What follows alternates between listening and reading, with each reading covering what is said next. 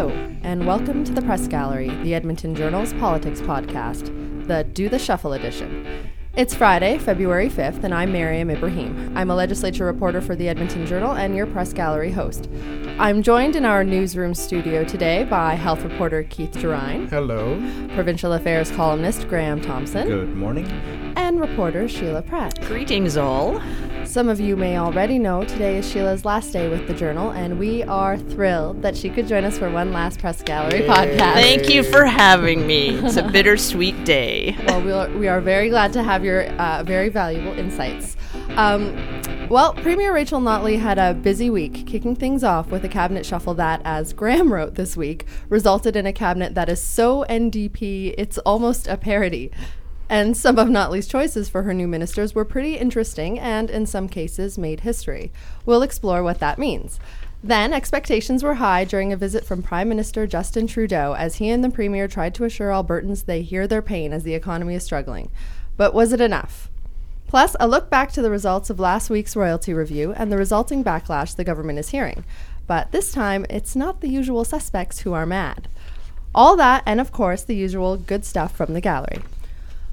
Reporters got wind of news of a cabinet shuffle um, late in the day Monday, and it sort of immediately set off speculation that the premier would finally be splitting up all of those double portfolios that so many ministers were carrying, um, especially since Alberta had only a 13 person cabinet, including the premier, sitting around that table. So, in the end, Alberta got six new ministers out of the shuffle, and uh, which wasn't really a shuffle, I guess, and uh, a surprise addition of Health Minister Sarah Hoffman as deputy premier. Graham, as we said off the top, you wrote this week that the cabinet is so NDP it's almost a parody. What did you mean by that? Well, I meant in the, well, first of all, it's gender parity. We got uh, ten women, nine men. Ah, play on words even. Mm. And we've also got um, uh, the first, as people keep saying, the first openly gay cabinet minister in Alberta, uh, Ricardo Miranda. We also have what I call two openly pregnant women, uh, Brandy Payne uh, who's now Associate Minister of Health, and Stephanie McLean, who is Status of Women. Um, and McLean's going to be giving birth. and she's also Service Alberta. Sorry, Service Alberta as well, but she's going to give birth on Sunday. Yeah. Yeah. Um, so she was appointed to cabinet just days before she's going to give birth, and she'll be the first MLA, sitting MLA, to actually give birth while in office. Um, and this was an important, I think, um, symbolic move as well for Notley to say that she wants to get women involved in politics. And so if you're pregnant, that's no barrier to be in politics. Not only that, you could actually be in cabinet on the eve, literally, basically, of giving birth. So there was a, a lot of uh, symbolic moves as well as um, some interesting moves in this uh, shuffle, we can call that. It was the enlargement. I got to say, even though we didn't know the details of this, we knew it was coming. Mm-hmm. We knew last year when they first had the announcement of a cabinet, 12 members back in May, added one in October, so was 13, tiny cabinet. And we thought, and we were told basically it's an open secret in government, they were going to enlarge cabinet sometime this year, early in the year.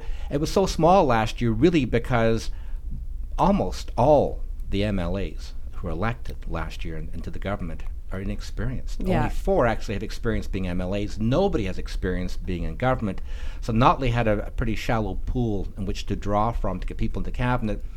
She wanted to see how they were performing last year and then gave the high performing ones uh, a promotion this week.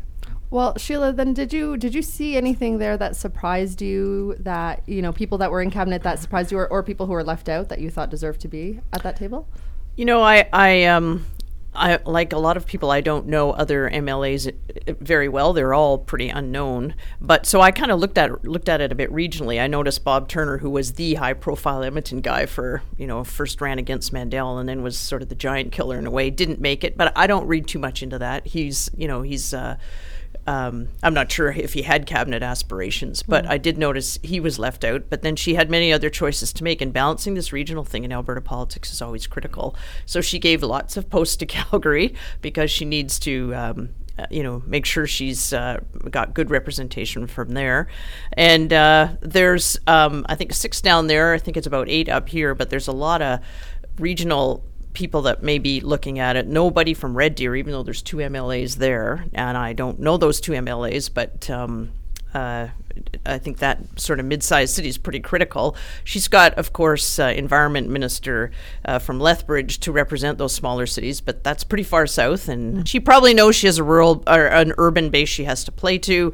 But if she wants to calm those troubled waters out in rural Alberta, uh, remo- moving Lori Sigurdson was obviously a very good idea, and giving that responsibility to someone else. But uh, you know, I think. She, there may be some regional factors she's going to have to address in another shuffle.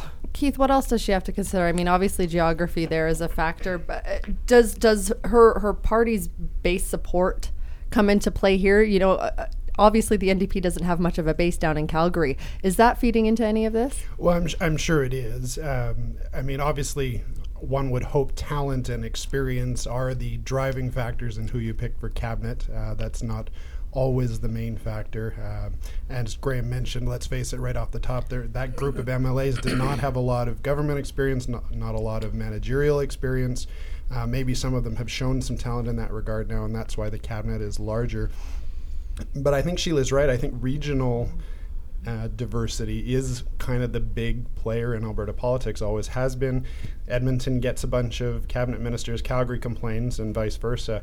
Um, and so, in this cabinet, the first cabinet that she had, uh, obviously, Calgary has been complaining that they're not well represented.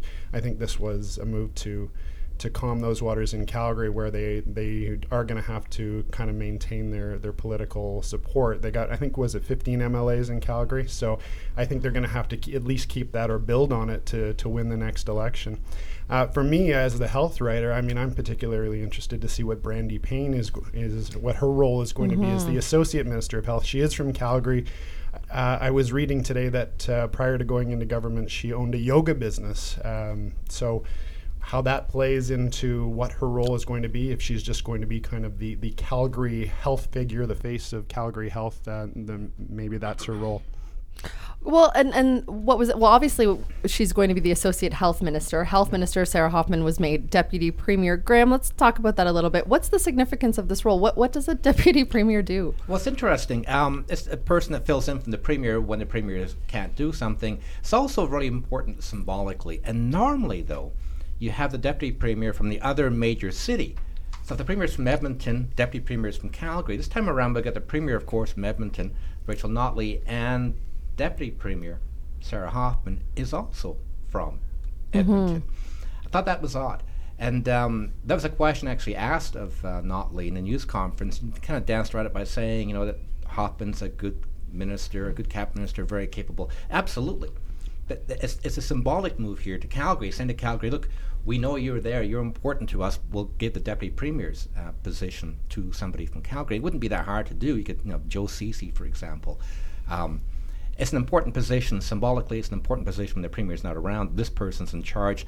And, and you can see this actually happening, though, having said all that last year during question period when the premier wasn't there, Sarah Hoffman took the questions mm-hmm. for the premier all mm-hmm. the mm. time, and she's very capable, good on her feet. Yeah, she certainly sort of proved herself as a very uh, like one of the one of these this government's kind of star ministers. She's right. she's very quick on her feet and and you know performs very well. I think under pressure too in a lot of ways. So that didn't really surprise me. I guess that if there was a deputy premier, it would be Sarah Hoffman right. that and was chosen. Just struck me as odd it would come from Edmonton again, as opposed to Calgary. Calgary well, does take these things very personally. Yeah, yeah, it's true. Calgary does. I, I kind of wondered if, on the other hand, it was because she is very competent, but also a lot of government businesses involving Calgary right now. The whole royalty review, the economic mm. development stuff, a lot of it's being done down there. So maybe it was also just a, a nod to her base up here, which is much stronger than it is in Calgary, and just using that symbolic gesture.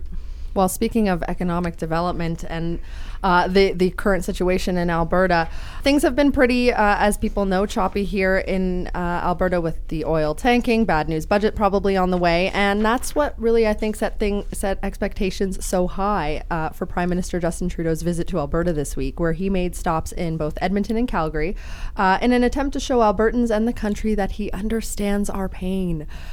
Graham, in the end, the announcement made for $700 million in, in fast track infrastructure funding seemed a, a bit, I don't know, anticlimactic. What, what do you think? Was it enough? Yeah, it was an anticlimax because it wasn't actually an announcement of that money. It was a case where the Trudeau was saying, yes, we're looking at we'll try and fast track this. It wasn't them saying, today I'm announcing you'll get $700 million next week.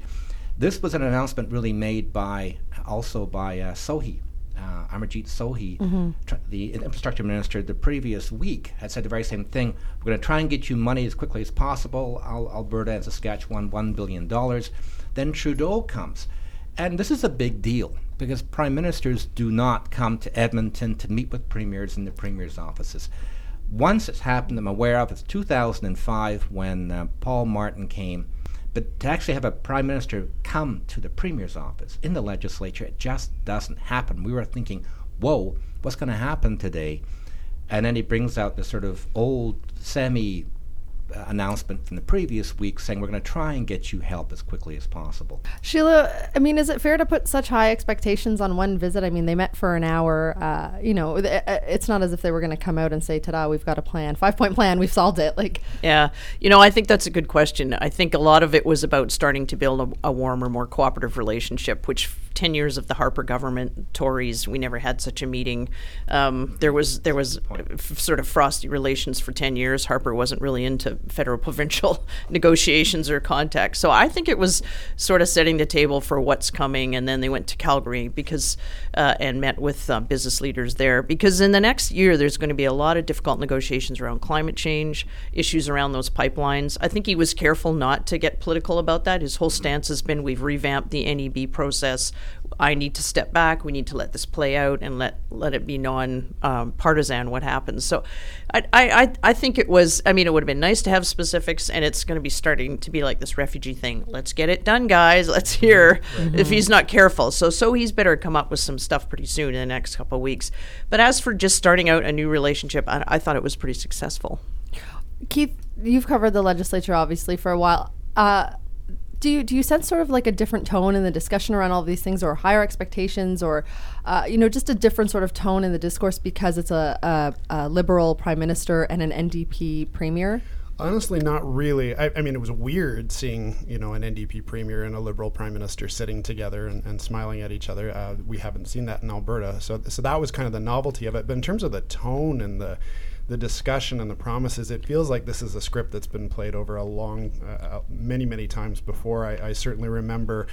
Um, not necessarily meetings, but certainly um, discourse between uh, Ed Stelmach and, and Stephen Harper, uh, meetings probably in Ottawa that they had.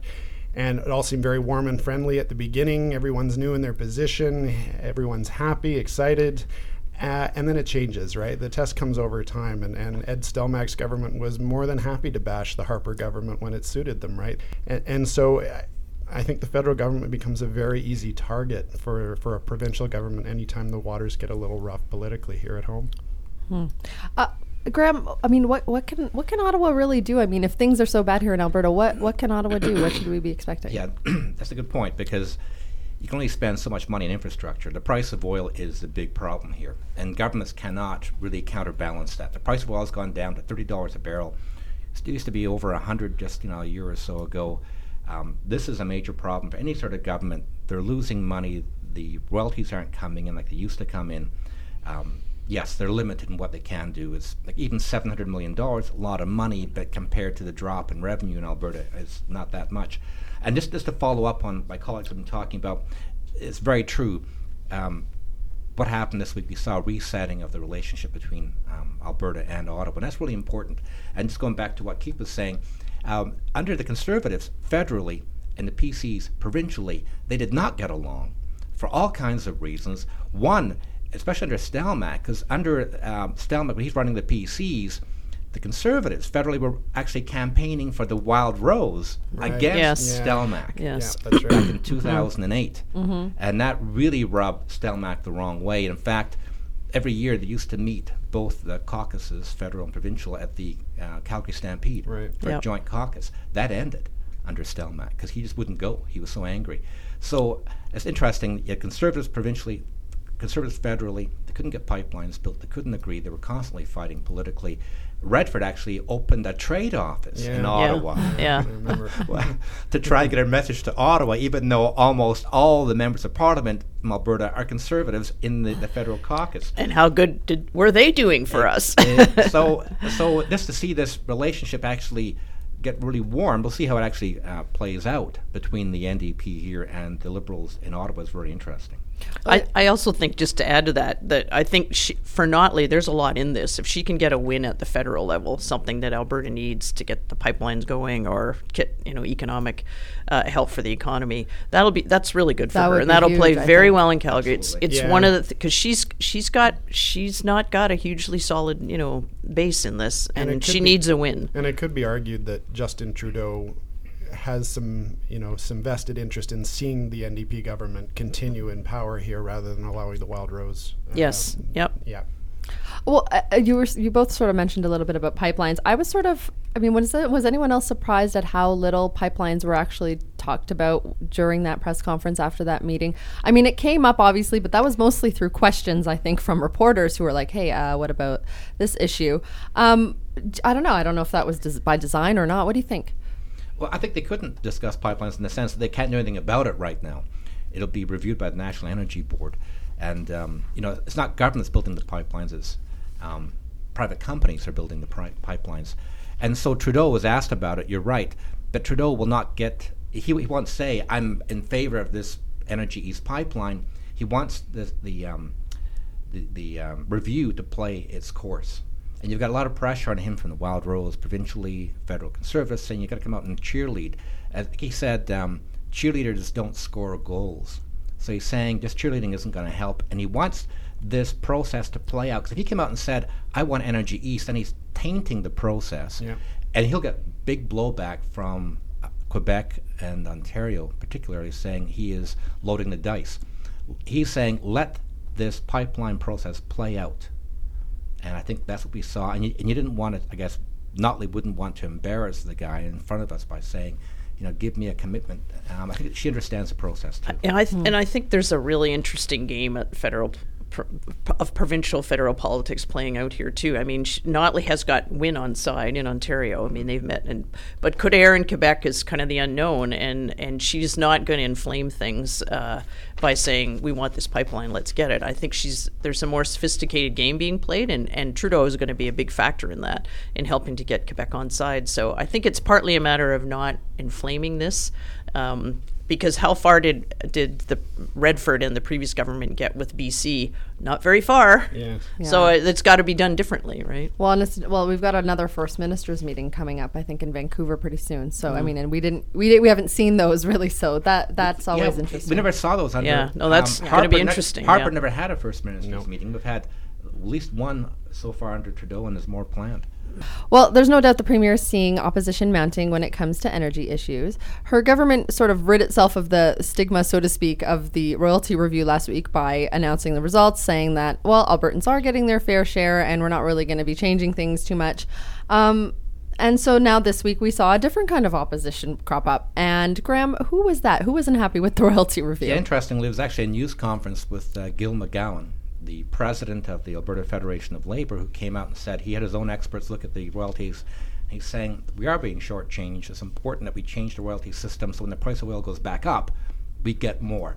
He's not saying change the system right now, but change it so the sliding scale when it goes higher, uh, we get more of our share when the price is, is much higher, which is what the NDP has been saying uh, for a long Yeah, time. it's a very long time. Uh, of course.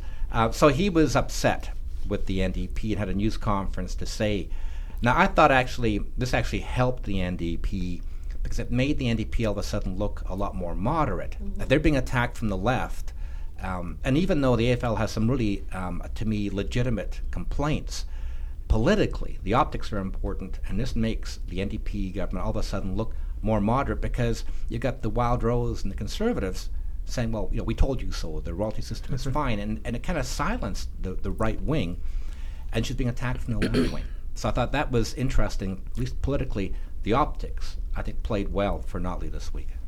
Uh, Sheila, should we be surprised to, to see Gil McGowan, you know, getting Yeah. angry at this government? You know, a, a government, you know, it's a party that he ran for federally very recently. Yeah, he's in an interesting position, isn't he? Uh, I, I wasn't too surprised that Gil spoke out on this. He's, uh, in fact, in some ways, I was surprised more of those groups did not speak out. That royalty review, I think, was was a surprise to some of the base, and they're not. There haven't been a lot of uh, comments except Gil's questioning this lack of sliding scale and the remessaging that we are getting our fair share. I mean, it was it's in a way it's quite a, a shift, um, and so, um, so I'm not surprised at Gil. He's always been a very kind of independent guy, you know, in, in the handling the whole TFW temporary foreign workers files. He has his own uh, research on this. I was surprised actually more uh, uh, of the base weren't speaking out on this. Well, why do you think that is? I mean, is it is it you know the government is in a precarious position and they don't want to sort of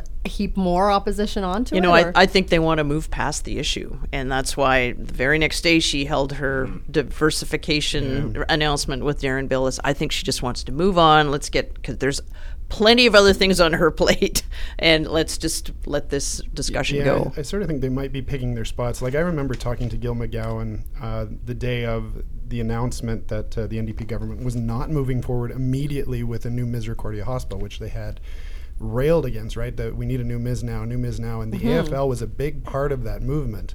And I asked Gil, why aren't you more outraged that the NDP isn't moving ahead on this immediately? And he he really gave them a pass on that one. So it was odd to me that he's now sort of speaking out against them, but I think he's picking his spots. Yes, I that's what I think too. Yeah, Yeah, I think and he prob- just he just he just couldn't let this one go. This royalty one was too big. he been had to let it. That's right. It's been years. I, So I think he's still he's still a loyalist for the ND to, to the Yeah, yeah. NDP. I think people who support the NDP are thinking, okay, fine, they have raised corporate taxes, they are ra- raising the minimum wage, they're doing something on climate change, they're doing a lot of things in other fronts that they promised they would do. And on the royalties, well, prices low and the companies are complaining. It's interesting. Uh, it's maybe it's human nature. Uh, we saw this happen with uh, Stelmach when the price of oil is is high. People want a royalty review. Let's raise the royalties. When the price goes down, everyone's saying no, don't touch it. Even a sliding scale, which would say we're not touching it now, we'll touch it in the future. Stelmach was going to do that yeah, he backed down on that because it's human nature. People, even those who I think support the NDP government, are thinking, hmm, um, maybe you shouldn't be touching the royalties right now.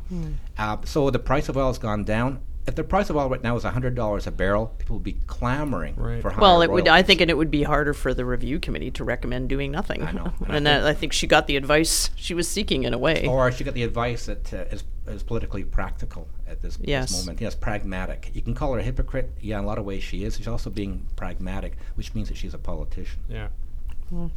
Well, Keith, can can the NDP really maintain then all of those positions that they're that they're that they used to hold? I mean, and it wasn't that long ago, which I think is is unfortunate for the government because people constantly like to throw their words back in their face. But can we really expect them to hold all of those positions still? No, no, and of course not. It would be it would be folly to even try, and uh, it's very very easy to uh, to be in opposition and to complain about things, and and it's much much more difficult to be in power and to actually have a look at the books and be responsible for the budget and. Um, I think you know the world changed when they uh, after they took power, right? The it, the economy was already in- Exactly. in, bad shape, but it got even worse, right? So that changes plans. But even still, even if the economy was better, I think actually being in power and being responsible for things, um, being in the know, having access to those bureaucrats, and being you know actually having the, the truth spoken to you. Um, I think that does sort of change your outlook on, on how you approach the world. So, I, I think it was, uh, I, I, and I think the public probably recognizes that that being in government and being in opposition is a different thing. And I, I, I don't sense that there's this huge outrage that they're not fulfilling everything that they you know that they um, uh, were op- in opposition to. You know wha- everything that they said it, as an opposition. I, I think one of the big issues though coming up will be the budget, the Yeah. provincial budget coming out. We're thinking March. They won't commit to a month, never mind a date. it's a, a tough one with the price of oil being so low. Royalties are down in, terms of money they're collecting. Um, so right now, can they maintain their promises to keep government spending, keep government jobs? Um, and will they have to start borrowing more money and get into more debt? Will they have to raise taxes? Ceci is saying he hasn't looked at more revenue regarding taxes, but there's a lot of pressure on them right now to maybe then start borrowing more money. They're going to get attacked. This upcoming budget is going to be a major hurdle for them. Oh yeah, they couldn't be there at a worse time. I mean, they they're not responsible for falling oil prices, but they just kept going down after they got elected. And I remember Ed Stelmach saying after after that election, despite everything, it's all going to depend on the price of oil, and he's probably right because it's very difficult to, for any government to run in this kind of you know economic environment. It's environment. always been that way in It's Alberta. always been that way. Yeah. Well, some things never change, like the Yeah. fact that we go to good stuff from the gallery at the end of every podcast, where our panelists recommend something that they enjoyed reading, listening, or watching, usually, but not always, of a political nature. Graham, what have you got for us this week? It's not actually any particular story. It's more um, an issue to come up. You can go on Google and, and you Google um, climate change and Harjit Sajjan. He's our new um, uh, Minister of Defense Defense, Minister. Defense Minister federally. There are some various articles out there. But he was this week talking about the uh, ISIS and the Syrian civil war, rise of ISIS being tied to climate change. He got slammed by the opposition, the conservatives saying, "What are you going to say now that climate change, you know, um, creates um, I've heard this before, though. It- it yeah, is, yeah. exactly. so the conservatives are saying very simplistically, what are you saying? Climate change will create terrorists? Well, no. What he is saying is that climate change is driving some really, of course, odd weather, droughts in Syria, 2007 to 2010, extreme droughts created problems, food shortages, people having hard times. That creates political instability. Experts are saying. The droughts were severe and likely two to three times more likely now because of climate change. well, Sheila, what about you? You know, I've uh, I'm going back to boring old royalty review, but there was an interesting piece by a guy named Jim Roy, who's a former senior advisor in the energy department from years ago, and he wrote a piece for the um, interesting and always contentious Tyee discussing what Notley's done, and it's just a kind of different point of view on this. That it's you know don't look on royalties as a tax. It's a it's a different kind of thing, and if you're you know v- reviewing it as a tax for the energy industry, you're not going to quite get it right. So it's an interesting analysis. Very good. Keith, what about yourself? Yeah, well, I was on vacation the last couple of weeks. Uh, sat on some beaches and by some pools. Had a lot of interesting reads. I think the most interesting thing I read uh, was a novel uh, called Dictator by a, a British author named uh, Robert Harris. And it's uh, it's a novel, as I said, but it's very very closely based on the life of Cicero, who was a uh, Roman uh, senator, orator, um, um, politician in the Roman court in the in the time of Julius Caesar and Mark Antony. And uh, as a case study in politics, for anyone who likes politics, this was this is fascinating, and, and it just struck me uh, how little has actually changed in the last 2,000 years. There's not as much stabbing, but uh, other, it's metaphorical stabbing now, not not the, Not the, the literal. yes. Very good. Well, um, mine is also a book. It's one I picked up a while back. Uh, Brian Topp's memoir, uh, "How We Almost Gave the Tories the Boot," um, which delves into the famous uh, coalition attempt at the federal level. I think it was 2008.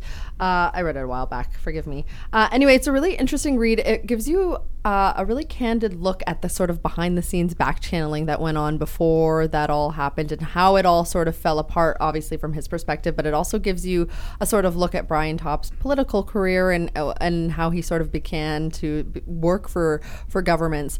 Um, obviously, I had a reason to read it because he's now chief of staff to the premier. So um, it, it's it, it's an interesting little insight into the world of politics and how it operates. So I definitely recommend that.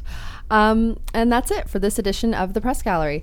You can find this episode and an archive of past editions on the website at edmontonjournal.com slash opinion. You can also listen to us on SoundCloud, on iTunes, and via TuneIn Radio. Subscribe and a fresh edition of the Press Gallery will be delivered right to you just as soon as I have it ready. Thank you to Sean Butts, who is our videographer this week, and thank you for listening. I'm Mariam Ibrahim, and we'll be back next week in the Press Gallery.